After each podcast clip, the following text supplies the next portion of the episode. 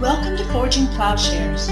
We hope you enjoy this conversation and are challenged by it. Please stay tuned at the end of the podcast for a short message about our ministry. All right, we're uh, continuing today in 1 Corinthians and looking at chapter 11. I'm going to take a long way around. I know that's not a happy thought to say at the beginning of a sermon. The question here, we're dealing with the issue of the Lord's Supper. And what I want to talk about is how sin and death are connected and how we're delivered from sin and death and how that relates to the Lord's Supper. And so, as we approach it in chapter 11, I'll read here from verse 27 to 28 in chapter 11.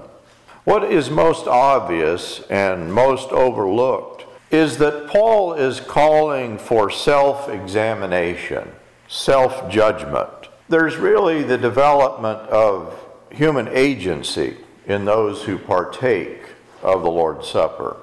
It's certainly not a magical thing in the way that he's describing it.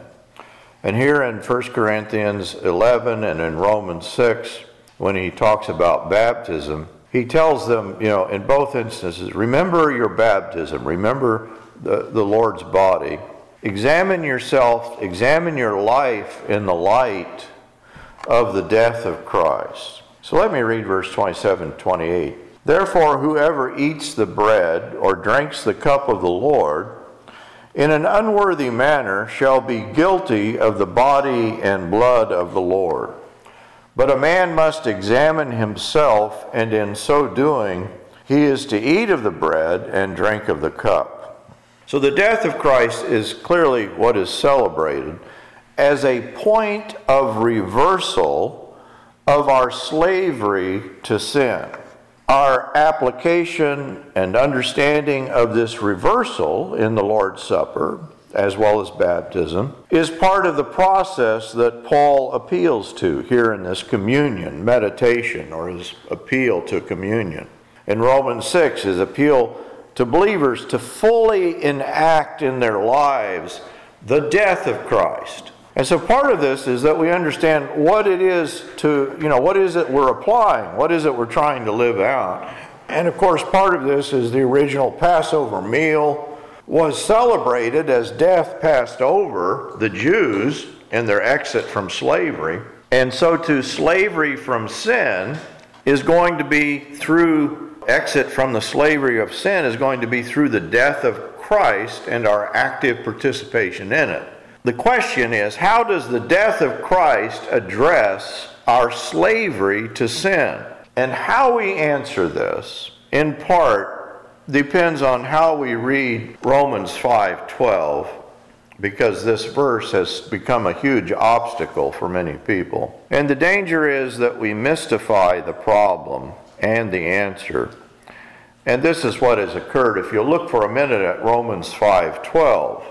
Therefore, just as sin entered into the cosmos through one man, and death through sin, so also death pervaded all humanity, whereupon all sinned.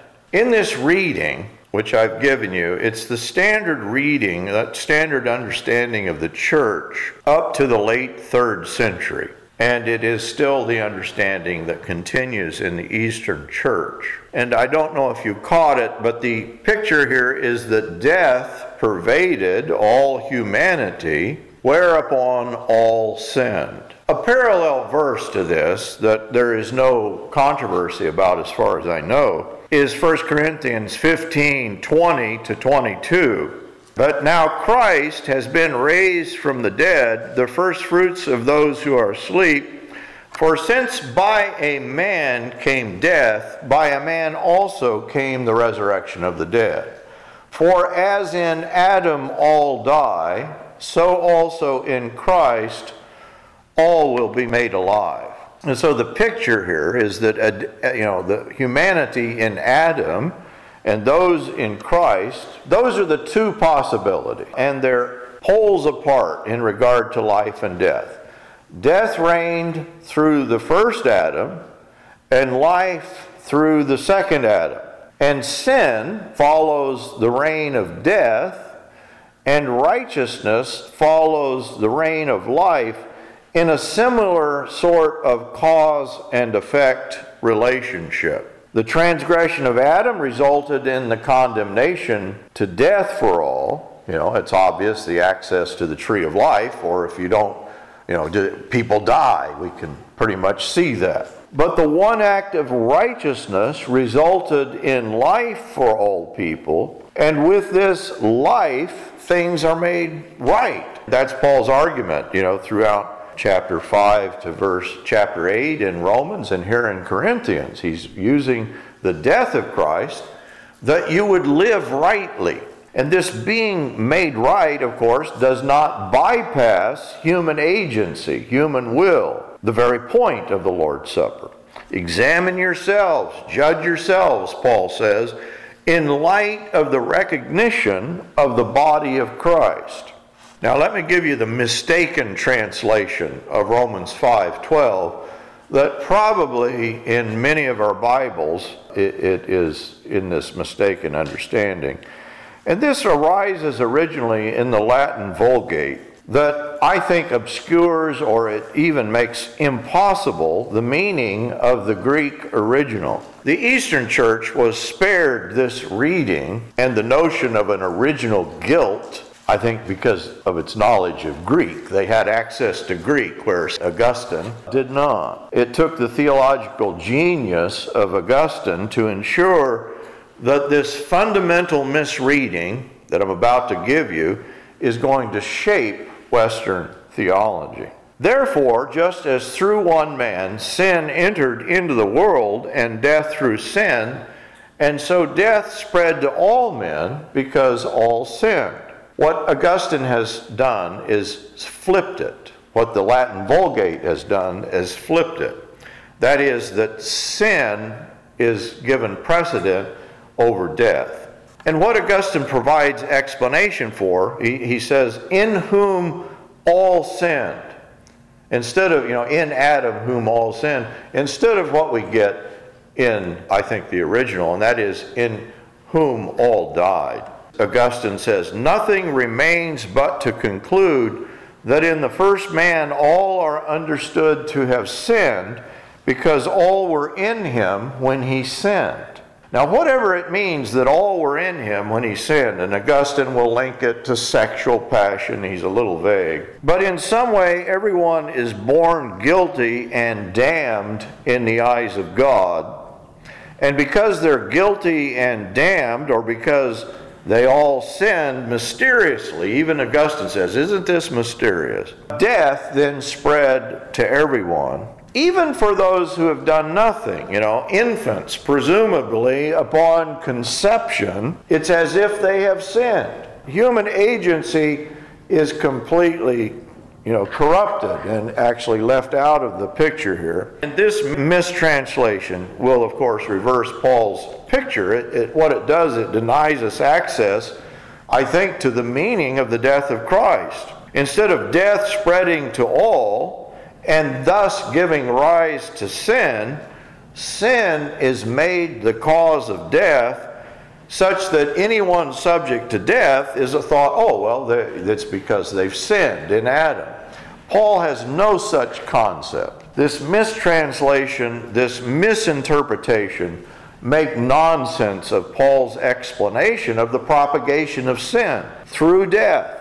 And as a result, in the history of the Western Church, at least in a portion of that history, sin's propagation is mostly left a, a, mystery. And so, what I want to do today is dispel that mystery. I think there's no mystery there. Because what we're doing in communion, what we're doing in baptism, what Paul is explaining to us, is something that we have full access to.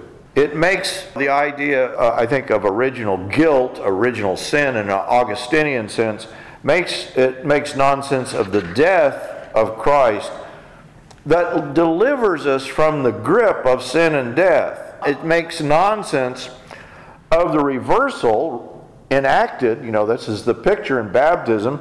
We die, we enter into the death of Christ, and we're raised, we have the life of Christ. That is, that sin is a particular orientation to death, and salvation is an undoing of that orientation. And of course, uh, living this out uh, what we're called to do is what Paul is describing in his discourse on communion. It's this reign of death which accounts for the spread of sin. And interwoven throughout the passage is the, in Romans chapter 6 is the universally observable truth death reigns. Verse 12, death spread to all men. Verse 14, death reigned. Verse 15, the many died. Verse 17, death reigned through the one. Verse 21, as sin reigned in death. And as this last verse concludes, sin reigned in death, not the other way around. That death is the explanation for the propagation and the work of sin, to say nothing of salvation. That is, that we have to understand that sin is an orientation to death to understand how the death of Christ undoes that orientation. Augustine's original sin directly contradicts what Paul says, by the way, in verse 14 of chapter 6. Death reigned from Adam to Moses, even over those who had not sinned in the manner of Adam. In Paul's explanation, there are those who have not sinned as Adam did. There is no concept of Paul of everyone's sinning in Adam before they exist. But death reigns, and we all can see that. We don't need Paul to tell us that.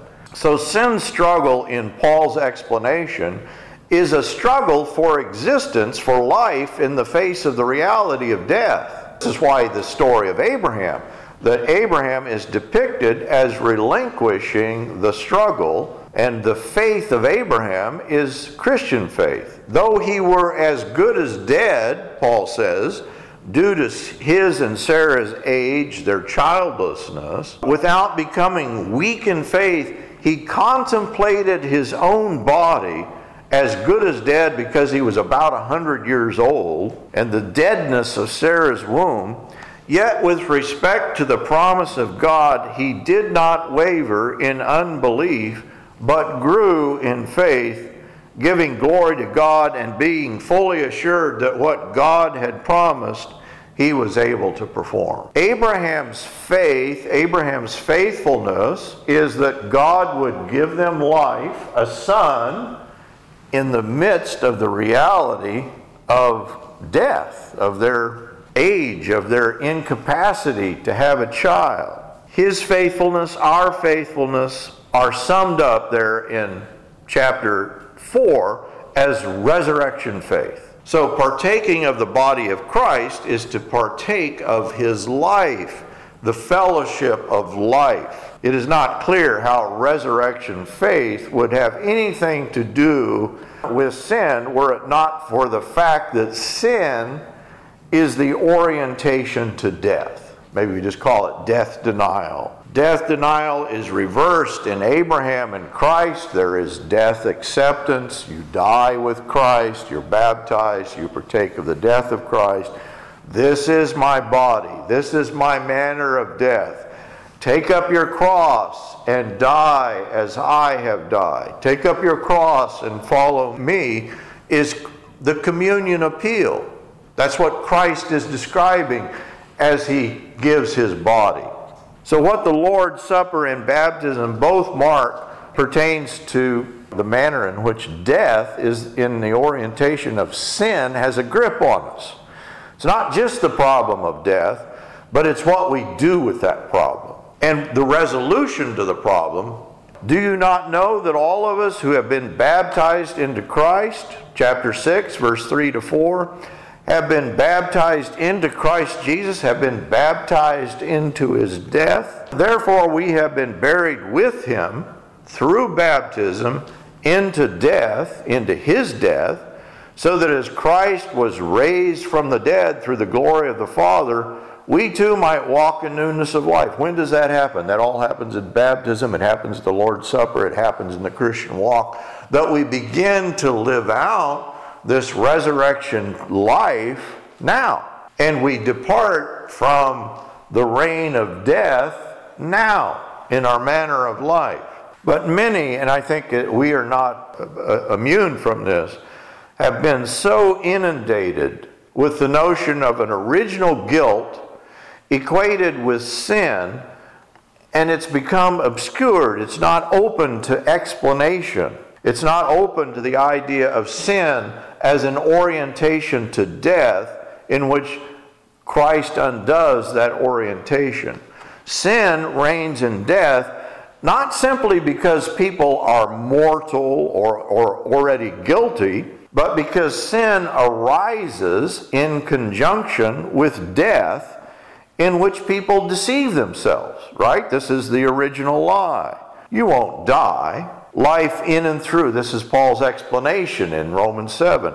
You can have, in the deception, you imagine there is life in the law, or you imagine there is life in yourself, in the ego, the I. There's life in the Tower of Babel. He doesn't mention Babel, but that's the implicit background to chapter 4. Abraham is called out of these people, the Babylonites. All of this amounts to what Isaiah characterizes in a favorite passage of Paul, Isaiah 28 15, as the covenant with death. Christ has broken the covenant with death, and that's where a key messianic passage occurs that Paul appeals to. In communion, we locate life in Christ and not in the law, not in the, you know, in the tower, not in ourselves, in the manner of the death of his death, which is connected to his resurrection. So the irony of sin is that it is a taking up of death, a living death under the auspices of having life. We imagine we have life when in fact the thing that we imagine is, you know, the law, whatever it might be, whatever you might imagine, that it's not life at all. The deception, this deception of imagining that you have life when you've taken up death, that is sin. That's the definition of sin in the New Testament. Sin depends then upon an already existing death. And this death then is taken up as life, and salvation is an undoing of this orientation.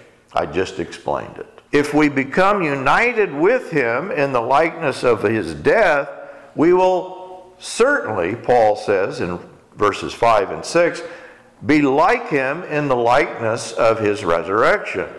Knowing this, that our old self was crucified with him, Paul will use this language again and again. I have been crucified with Christ. It's no longer I. The word there is actually the word ego, ego. It's no longer I that live, but it's Christ that lives in me. In order that our body of sin might be done away with, so that we would no longer be slaves to sin. So the life and death of Christ is a reversal, an undoing, a freeing up from the hold that fear, you know, this is the language of Paul in chapter 8, also in Hebrews, that the fear of death no longer enslaves us, no longer has a hold on us. Our old self was crucified. We have died to sin by dying with Him. And of course, in all of this, there's no sense of paying off a debt or in some way satisfying the anger of God. In fact, in this picture, it's not aimed at God at all. It's aimed at the human orientation. And so, in Paul's explanation, there is the fact of death for all, and sin is the enslaving. This is chapter 8, verse 15.